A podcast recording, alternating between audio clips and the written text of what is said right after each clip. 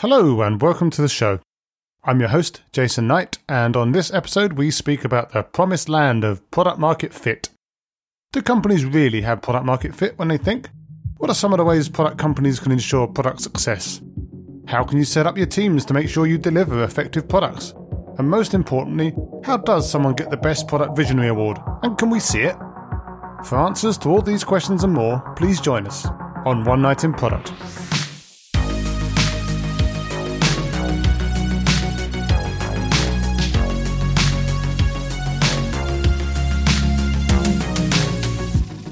So, my guest tonight is Harpal Singh, product management consultant, interim CPO, with strong expertise in building and scaling SaaS AI platforms, allergic to poor LinkedIn content, which I'm going to try not to take personally, recent author of The Elusive Art and Science of Finding Product Market Fit. Also, proud holder of the trophy for Best Product Visionary 2019. Hi, Harpal, how are you? I'm very good, Jason. How are you doing? Thank you for the intro. Yeah, no problem. I, I, as I say to many people, I put as much effort into the intro as possible, so that the rest of the uh, the rest of the episode can just be a downhill uh, slide. You you make me sound a lot better than I am. that is at least fifty percent of my job. Well, you're doing a great one then. So first things first, Best Product Visionary 2019. What's that award, and what was your product vision that won it? So the award is carried out by an organization called Product Management Awards it's based out of New York. I think someone basically who I had worked with had nominated me, which I didn't know till last minute. And then you kind of go through multiple rounds of interviews, sort of thing, where they a panel or a person ask you multiple questions. And I was nominated for two of them. One was a product vision, and second was a product leadership. And uh, after multiple rounds, uh, I was awarded the Product Visionary Award it's not specific to any particular product itself. I think it was based on the work that I had done in recent years in my product leadership roles at various companies. And was that pretty cutthroat? Like, was it a very, uh, was it quite a tasty contest, or uh, did you get to meet some of the other people that were, were involved, or, or was it sort of arm's length? So I didn't really meet other people. I think the quality of the questions they asked were very good and it wasn't easy. And i was i was positively surprised like it's it, it was a good experience overall. Uh, the questions were really good. It, it didn't seem easy to be honest. Like i was like whoa this this uh, this seems like i probably should have prepared for it. And i wasn't even sure that, that, that i'm gonna get it or anything. And i think even to be honest like even being nominated itself was the big deal. I was actually traveling when i got the award so i never got to go and take the trophy on stage. And I was invited to New York for that. And I was like literally traveling in Asia at that time. So I still don't have the trophy. oh, so but there was a, there was a trophy though. Is that what we're saying? Yeah, so yeah, somewhere, yeah, somewhere in New York, there's a trophy with your name on it. Yeah, exactly. Yeah, I, I, had multiple calls about it because they sent it and it got lost in the post and it went back and all that. But never mind. yeah, it's, I'm I'm pretty happy. Even with the nomination, I was happy. So, th- so that's good. But, but do you know if that award was running in 2020, and if you're if you've been succeeded, or or if you're still the king of the castle? I think they do it every year. I'm pretty sure it's running this year as well. I haven't checked it, but uh, should be. I think this is around the time November December when they announce it. So I will actually. It's a good reminder. I will go and check out. it's, it's always good to know and see people who are coming from the industry because you don't know everyone, and you can go and see their work as well. Absolutely, and uh, and of course you can you can start to uh, start rumours about them if you think that they weren't deserving of the award and that they're not as good as you as well. yeah. so you're a, you're you're a consultant right now, kind of a, a product big gun for hire, um, yeah. and I think you've been doing that for a while. It seems that your last few gigs have all been interim fixed contract ever since you left. Your I think Intu was your last last full time role. Yeah, yeah. So so why why did you decide to start consulting? In the first place?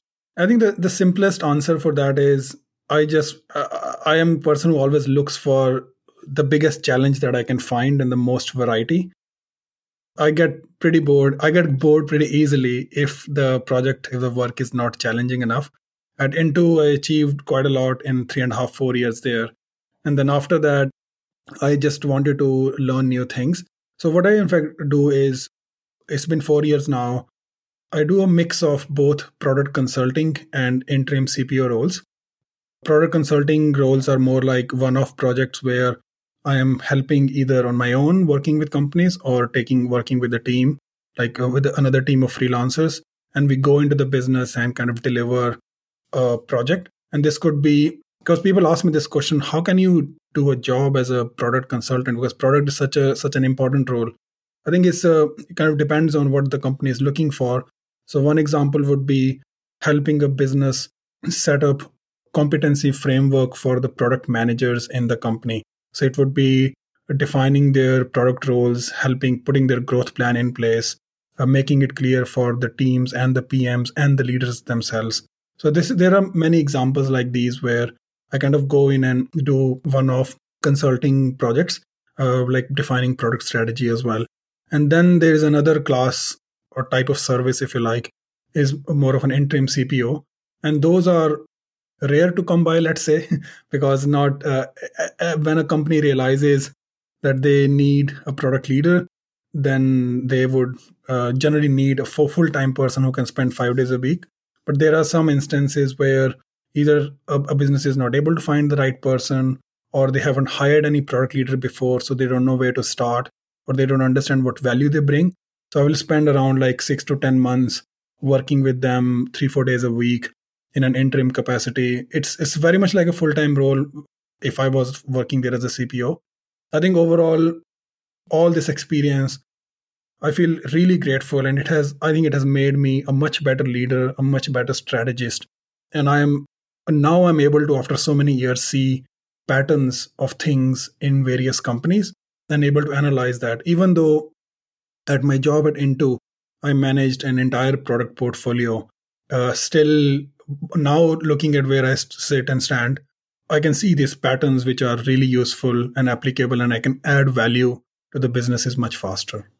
Yeah, that's good. And I think that it, it sounds interesting having that that wide variety of, of, of, different experiences and not just kind of getting put down you know one path and and just having experience of that but do you do you tend to work for the same for the same types of companies so like always b2b or always b2c or always the same sort of stage or, or has it been a real mix yeah i would say not at all i don't try to work for in fact the reason i do consulting is so i can work for different type of businesses and different type of projects so it's a uh, it's like a double edged sword. I can find work more easily if I had to do the same type of work in the same type of industry. But because I'm always kind of looking for things that I have not done before, particularly, so I can learn more and challenge myself more, it generally takes a longer time to find projects. Like some of the interim CPO role discussions have been going on for like five or six months. And then kind of it becomes a thing after that. And that's okay with me because at any point of time i'm speaking to lots and lots of companies looking into these things so it, it really helps me personally uh, it, it, i i'm pretty satisfied with how everything is going and the work i'm doing and the projects i'm getting. Like everything that i've done so far i'm uh, they were really challenging projects for me and that's exactly what i was looking for. Oh, that's great.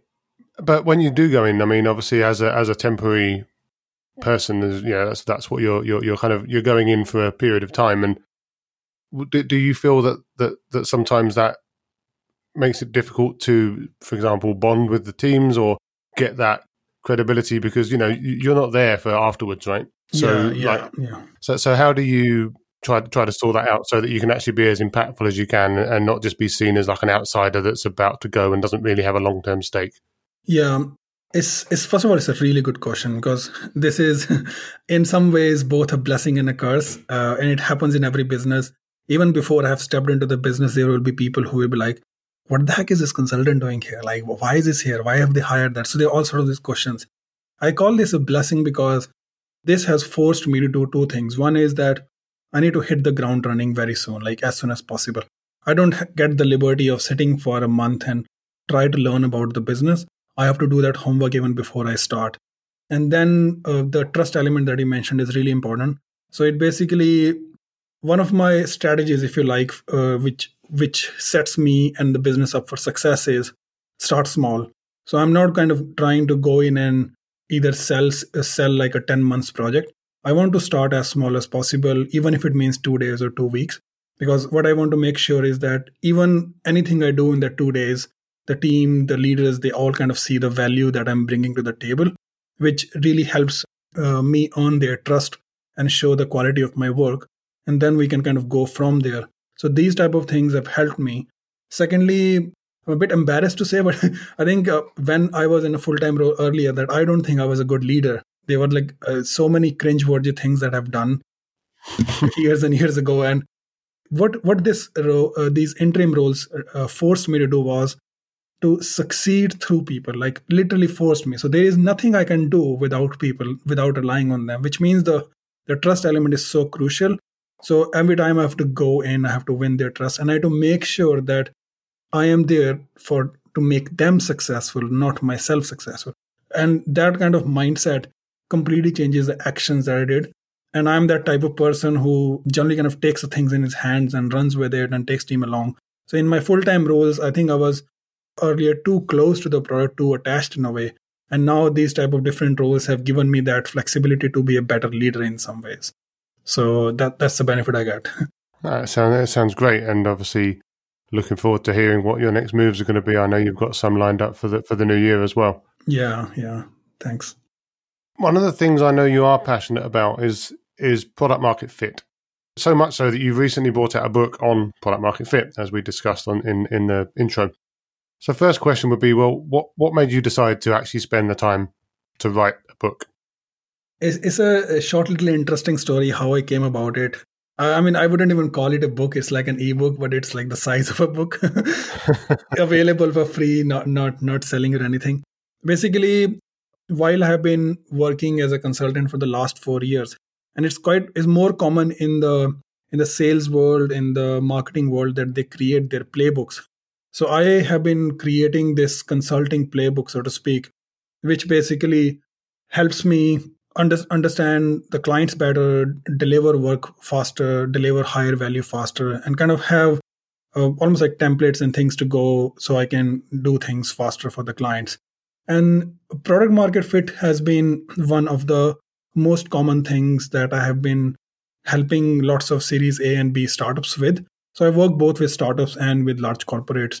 But with most startups, when I kind of go in, it's it's a Series A B, and what I realize is that I am helping them with the product market fit. So in this playbook, basically, I was collecting all the process, the templates, how I did that, because it is such a broad topic that even if I look across 10 different companies, they reach PMF or product market fit in uh, in a slightly different way everyone has a different journey. So I was trying to kind of put some framework around it for myself so I can do the things better. And the more I was doing it is, you know, the knowledge paradox. Like the more I did, the more I realized, oh, I really don't understand it. Like there's so much more to it. And I just kept digging, digging, digging as a man. So I spent maybe like uh, four or five months talking to various product leaders, talking to startup founders, looking back at my experience of what, I, what worked, what didn't work, basically collecting it all in one single place and then try to put that in a in a structure that could be helpful to everyone including myself. So that's kind of how it came about it. It's very functional in nature. Uh, there's both strategic and tactical advice in there. And i gave like bunch of talks on that in last couple of weeks which resonated with people quite well. So i'm quite happy with the response on, on the book. Yeah, I was going to say, I was looking at the website and you've got a few testimonials already, and, and, and it seems to be being quite well received, certainly by the people that the, the people who you've shared their comments about anyway. But have, have lots of people been, been taken up? Have you got lots of feedback outside of that? Is it, is it landing quite well? Yes, I think uh, overall it is. I wouldn't say that it has reached the scale that I expected to reach, maybe because I've just launched it a couple of weeks ago. And I am not the one who who does a lot of self promotion so it's all uh, kind see, of that's your problem. yeah, I mean the thing is that I uh, I have done it to help people, not to make money or anything with this. So I am the the positive thing so far is that people who have read it, they have come back to me uh, with two types of comments. One is that hey, this has been very helpful, and we have been able to put this into practice right away. I mean that is a, that is music to my ears. Seriously, I, I love that because if yeah, someone yeah, is yeah. able to use that, that's exactly my point with it. So I, I I think what matters so more is that it helps the people who actually spend time looking into it rather than just trying to get more page views and hits and all that. So that's not my intention with this. So it has been uh, uh, quite positive overall from that perspective. And what's one kind of key lesson that we could get from that book? Like, obviously, we don't want you to give it all away because, you know, we want people to download it. Even if it's not just about download numbers, we still want people to download it. But what, what one key lesson from the book? Hmm. Uh, there are so many. I'm just thinking because the, the lessons for product leaders and startup founders are slightly different. I think one thing probably uh, first of all like product market fit is quite a misleading and incomplete term in itself so there are lots of misconceptions around it so i think the when i take people through this journey and explain this the key lesson that they the aha moment if you like is more around oh there is more to pmf than mvps the product doesn't come first and i'm saying this is a product person right yes it is really important to have an excellent a great product to achieve product market fit but market comes first. And then uh, just a little bit extension of that is that the PMF is because it's, it's an incomplete term because there's so many other elements to it. So there are four pillars that I often talk about: uh, market, channel, business model, and product. So these are the four pillars or the four things that need to work in unison for you to have product market fit. Generally, when startups start their business, they work and create a product. They end up in a place where they have a couple of thousand users and still it's not growing or working. And what they find is that they have built a product and now they are in search for a market.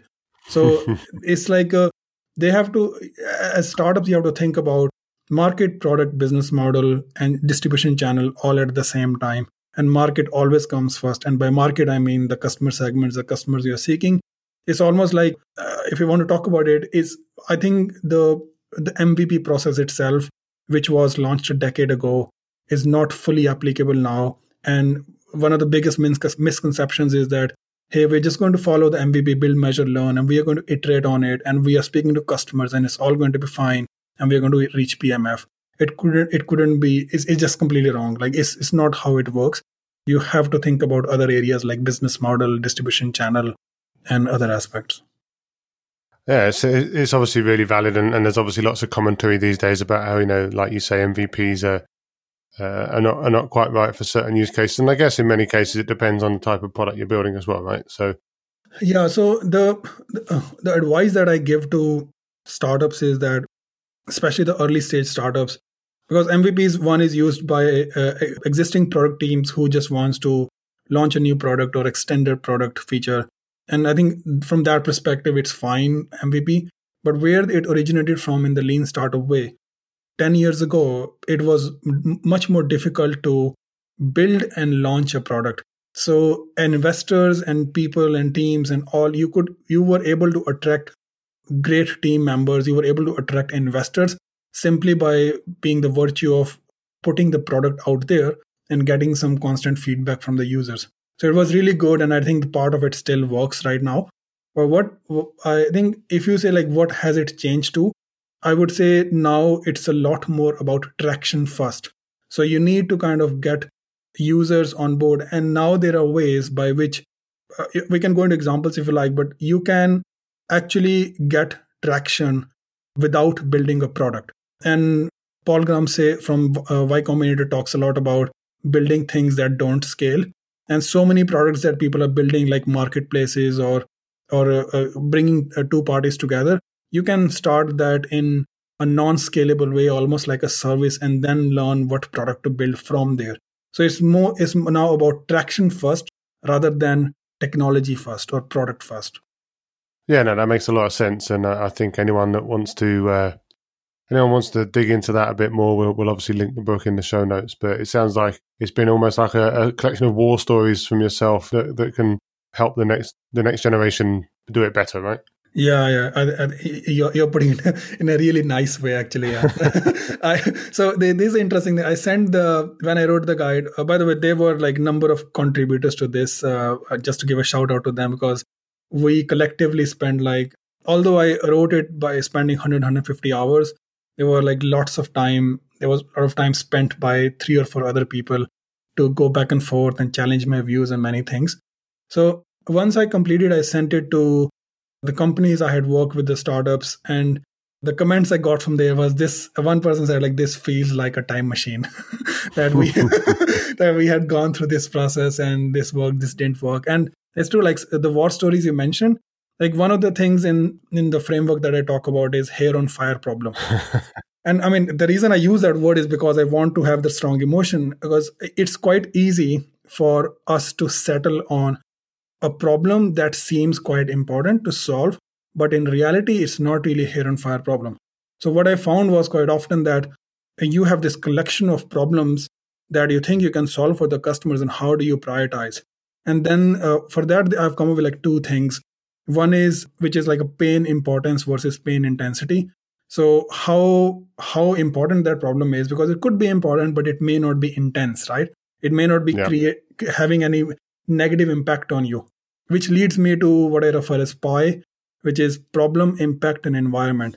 So any problem that you you even in your product that you work on if you do not consider the impact it's having on the end user and you're not considering the environment in which that problem is living, then uh, you will not be able to create a product which will enable a behavior change on customers' end.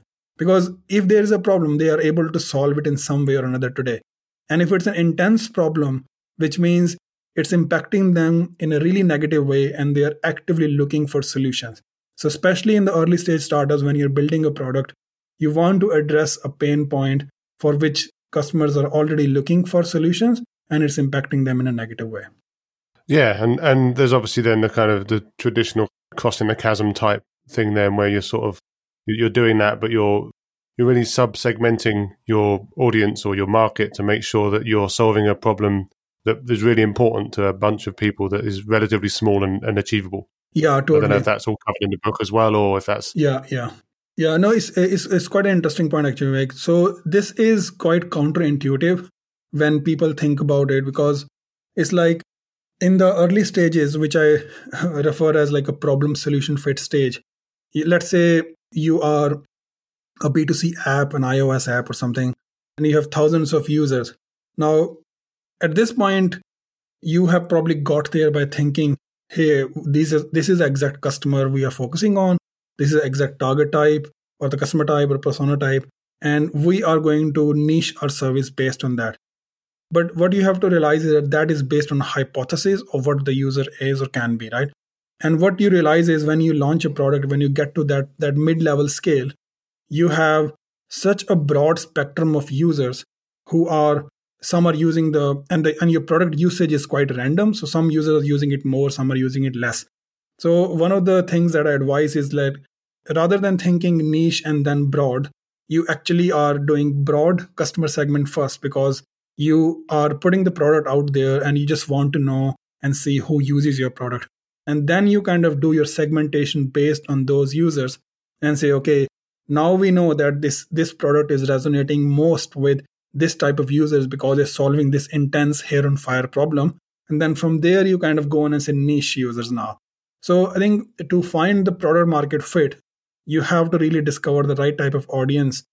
And initially you will go broad and then you will go go narrow in terms of finding that audience. And then you kind of start the the journey of uh, building mvp uh, validating the market size for new segments and then kind of finding a distribution channel.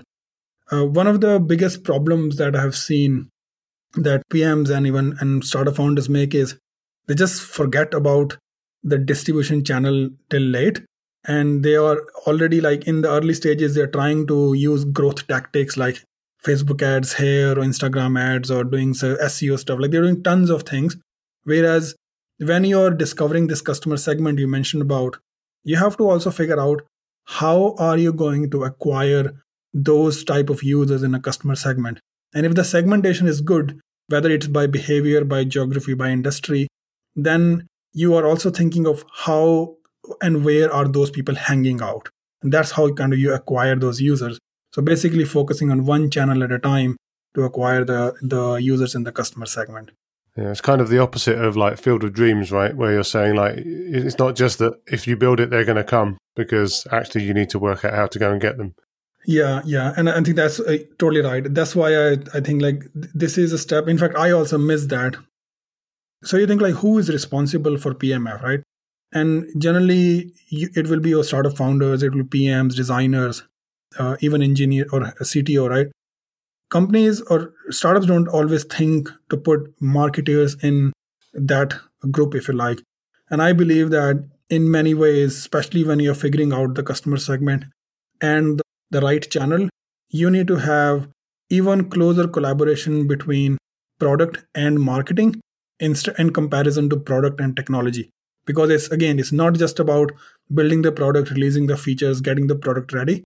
It's about figuring out who is the right customer how are you going to acquire it are you getting them or not what what's your loop basically your acquisition and growth loop from there. Yeah and i think that it's it's a fairly common anti pattern that you see around where like product is seen as almost part of engineering or kind of really closely linked to engineering. And then obviously of course you now get the there's sort of a movement in the direction of say product marketing as a as a as a function as well, which I think is is really good because you you need to get that you, you need you need to be able to cover both angles. Like you say, it can't just be about feature factories and and you know turning the handle. I think you're absolutely yeah. right. But just having that eye on the market is is absolutely critical because otherwise, there's no way you're going to know what to build. Yeah, yeah, totally. Yeah.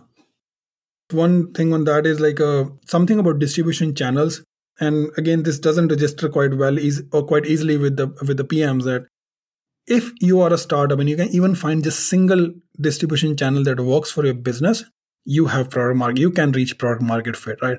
Because the challenge i see is even for marketers who are very experienced it's quite uncomfortable for them to put all their eggs in one basket and and try out try to make one channel work.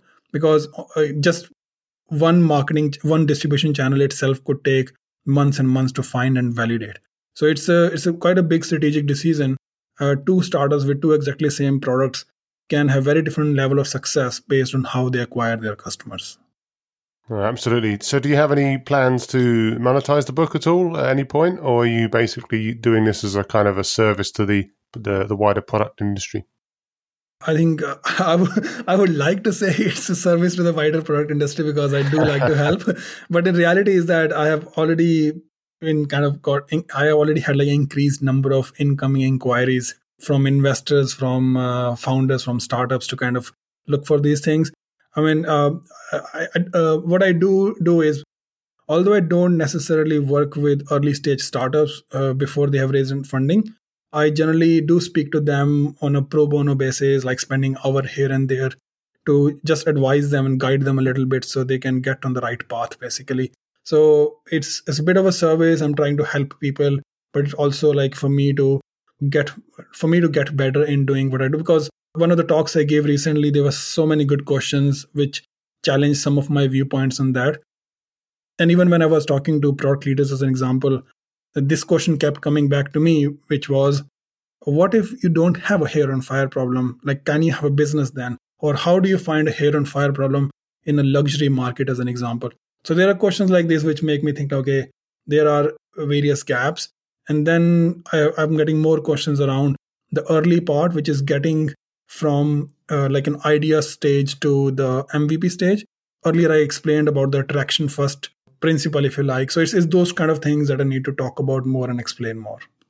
So it sounds like there's a, a version two already in the in the offing. Then, uh, just, well, just at least in discussion. uh, no, that's great, and it's it's obviously good that it's been a driver of additional context and, and knowledge for you as well, which is obviously one of the, the best reasons to write or or be involved in anything. So I think that's really, that sounds really great. Yeah, thanks. And I will definitely read it as soon as not as soon as I, I finish this uh, interview, but but but pretty soon, just just to make sure that I put my money where my mouth is. Yeah, I have actually recorded a short video of 15 20 minutes uh, to summarize the whole thing because I know some people prefer video over reading like a full book, so that could be a good way to get the gist of it as well. I'll, I'll link it all in. And uh, you you mentioned it earlier about one of the things that, that you, you do for companies, uh, and one of the things that I know that you're you're you're generally quite passionate about is building growth plans for product managers and career paths. And it's something that in, in my time I've I've been quite curious about because it's not it's not generally a very structured career path. It's not like you have a like a, a degree in, in, in product and then you, you have like a, a planned approach through loads of stages and stuff and, and, and there aren't a lot of great examples. So so, what what are some of your growth principles for product managers and, and the career path that they can take? It's a it's, it's a quite an important thing. So, one is about how people get into product like you mentioned the career trajectories are quite different and then and even if you see internally how they have become product managers or product owners and it all kind of comes down to the product sense or product thinking especially amongst leaders in that business like how do they see product? And some some teams i go they have like a really like fluid product owner roles that they the people who are doing the roles themselves don't even understand what the role is about. So most of the times earlier when i started doing this i kind of thought like hey if i build this competency framework which is applicable to almost to majority of the companies because the things that you need to do as, as a pm whether it's about focus on the customer working with engineering or looking into the market insights and all that thing.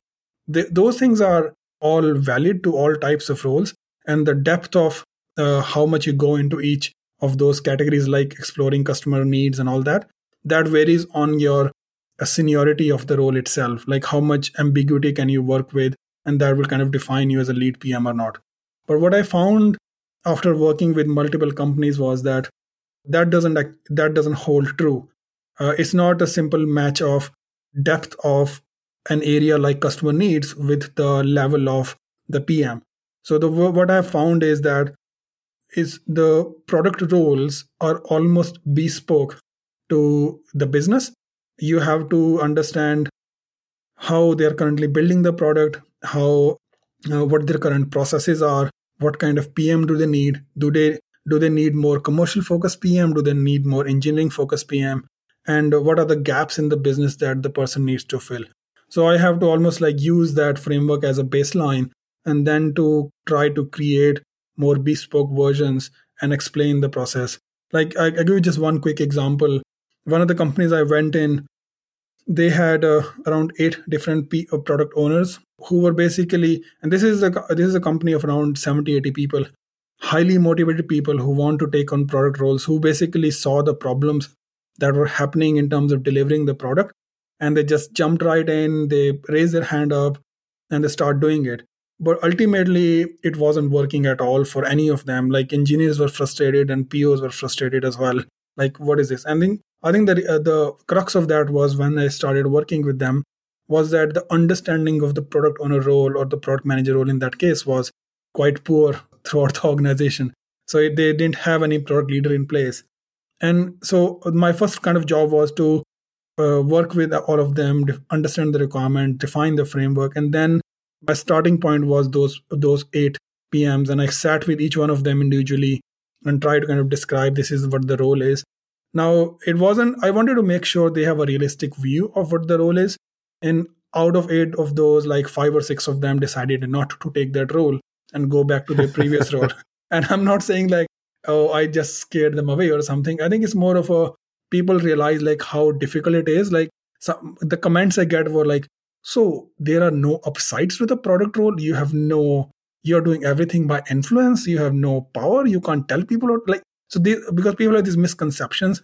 And once they realize that this is a role which requires juggling so many things and it's like no clarity, it, it scares people as well a little bit sometimes. So I think you want to have the right people in the role and the right explanation of the role. So the uh, there can be alignment between what leaders expect you to do and what you do as well.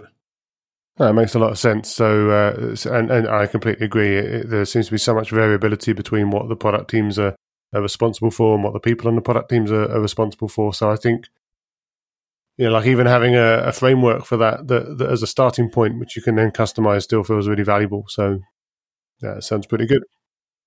So, one thing that we talked about before this interview was how you um, how you you dislike cringeworthy LinkedIn content that and made up stories that make you puke in your mouth and have reduced your usage of LinkedIn because you're so disgusted by it. Now, I'm not asking you to name any names, but but what kind of content are you are you thinking of?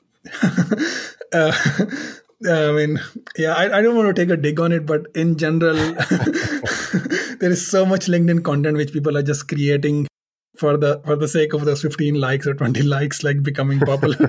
Like uh, writing the stories writing like one paragraph in singular line single line each and those humble brags and all that. I think uh, is like with any other social network out there uh, linkedin has a signal versus noise problem. Like I I do love the platform because it allows me to stay in touch with uh, some people from my network, but it's it's to find really good content. I mean, personally, because I'm I I don't like to waste time in these things. So every time I see someone who's like posting all this type of content, I will just go and unfollow them or mute them, even if they are in my network. And oh, one strike and you out, huh? No, I mean I'm not that like uh, it's still like I think I would rather if I'm spending 15 20 minutes, then I would rather do it engage with someone who's posting some quality content and actually trying to help others and work with others. And then LinkedIn algorithms for showing things in your feed are not very good either. So that's another challenge that you kind of so as an example, you, you get I'm sure you also get like lots of incoming requests as well one of the reasons I don't add random people is because LinkedIn prioritizes the new connection request right on the top. So anything that anyone is posting from a new connection will always be showing up again and again. And if you if you don't even have a relationship with that person and someone randomly uh, connected with you, then you're being spammed with someone's content and you you don't even engage with it. So it's that type of thing basically.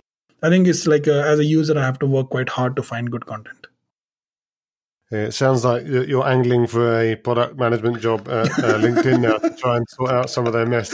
I, I wouldn't mind advising them. but but but off the back of that, then I guess would LinkedIn still be the best place for people to uh, to connect with you? Yeah, that, that's absolutely fine. Yeah, I think LinkedIn or my website harpalsingh.com. That's both are fine with me. That's the one I use.